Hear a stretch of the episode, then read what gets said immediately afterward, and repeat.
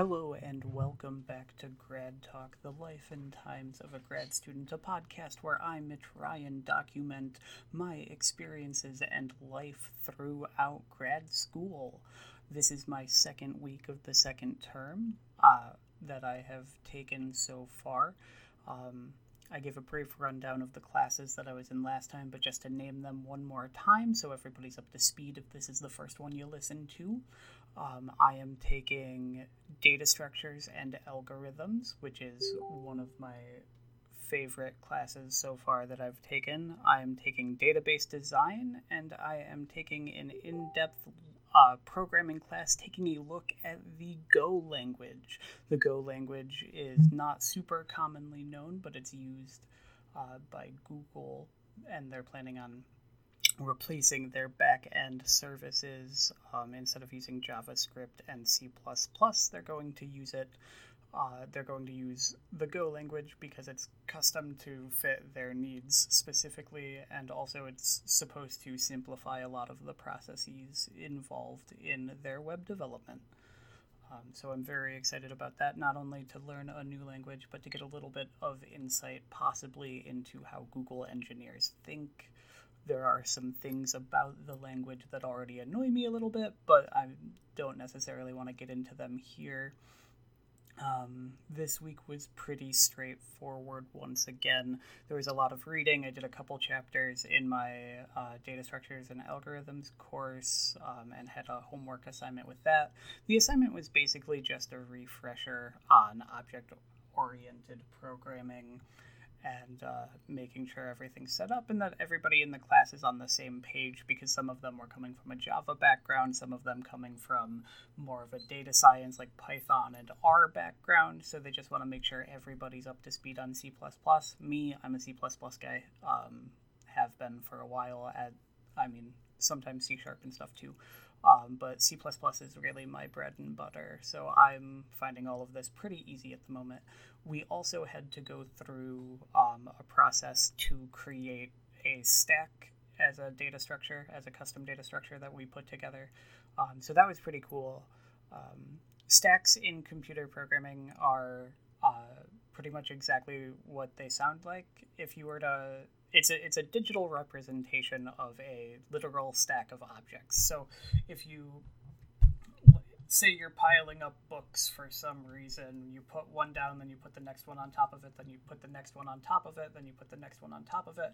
When you go to remove something, you pull the first one off the top. So it's kind of a the last item put in is the first one taken out until you get to the bottom of the stack and then you can rebuild the stack or you can put things on top things like that but always the uh, always the operation is happening to the thing on the top and that's what sets stacks apart there's also another one called queue which is similar but it's like the opposite the first one in is the first one out it's like a line um, or a queue uh, in real life when you're queuing to get on like the subway or at the bank. It's same premise, first one, first come first serve kind of thing. Um, I'm sure we'll probably be building that in the near future.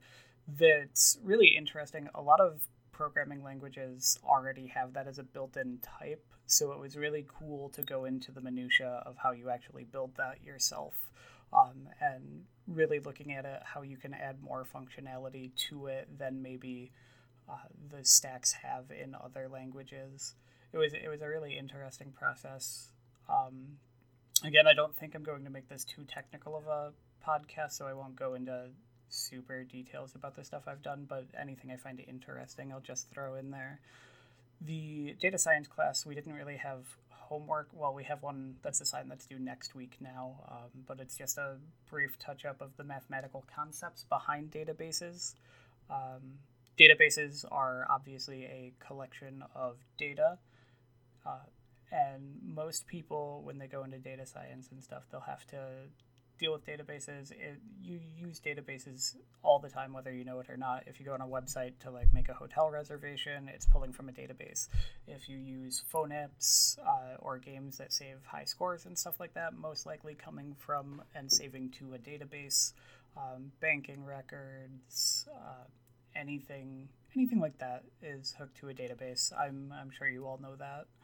Um, but we're we're really going deep on this, and we're discussing the uh, the mathematical concepts behind the databases before we jump into actual database design, which is interesting because I know when my wife uh, Millie did her master's, um, which was in information science, she did a lot of database stuff as well. But I know they just jumped in with SQL.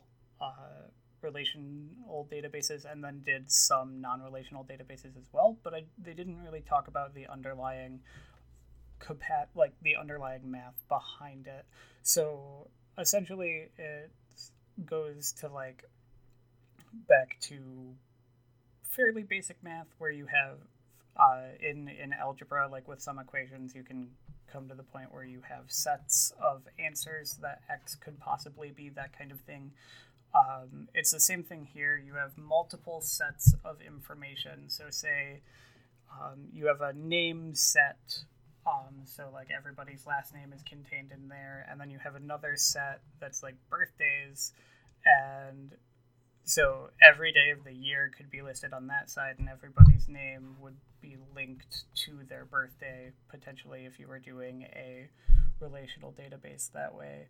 Um, we also covered the differences between functions and relationships, uh, or relation, I guess, um, which is an interesting distinction. Um, I really don't think it's all that important. Basically, functions, um, everything in set A has to be linked to something in set B. Um, so all the names would have to be linked to something and but they can't be linked to more than one of the other set. So like birthdays is a good example of a function because one person can't have two birthdays.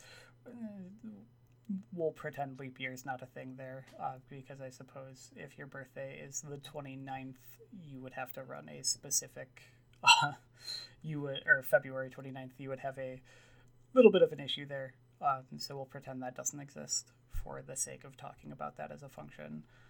Um, but that just goes in to show how the how some of the mathematical concepts behind it. We're gonna get more in detail soon, which makes me really excited. I might share more of the math stuff when it comes up, um, just to make sure I'm really learning the topics as I should be. The, again, this is more for me than it is for you in terms of what I'm doing here. Um, but yeah, that's basically all I have in the ways of school. We had um, some some personal issues that came up this last week, which made it so I couldn't dive in as heavily as I should have or prep for this podcast as much as I would have liked. Um, but those things seem to be falling into place. We had some vehicle issues, some medical issues, and had to do an emergency vet visit. But things are looking up now. So next week, hopefully, I'm prepared a little bit more and we can go from there. Well, thank you so much for listening and hope to see you next time on Grad Talk.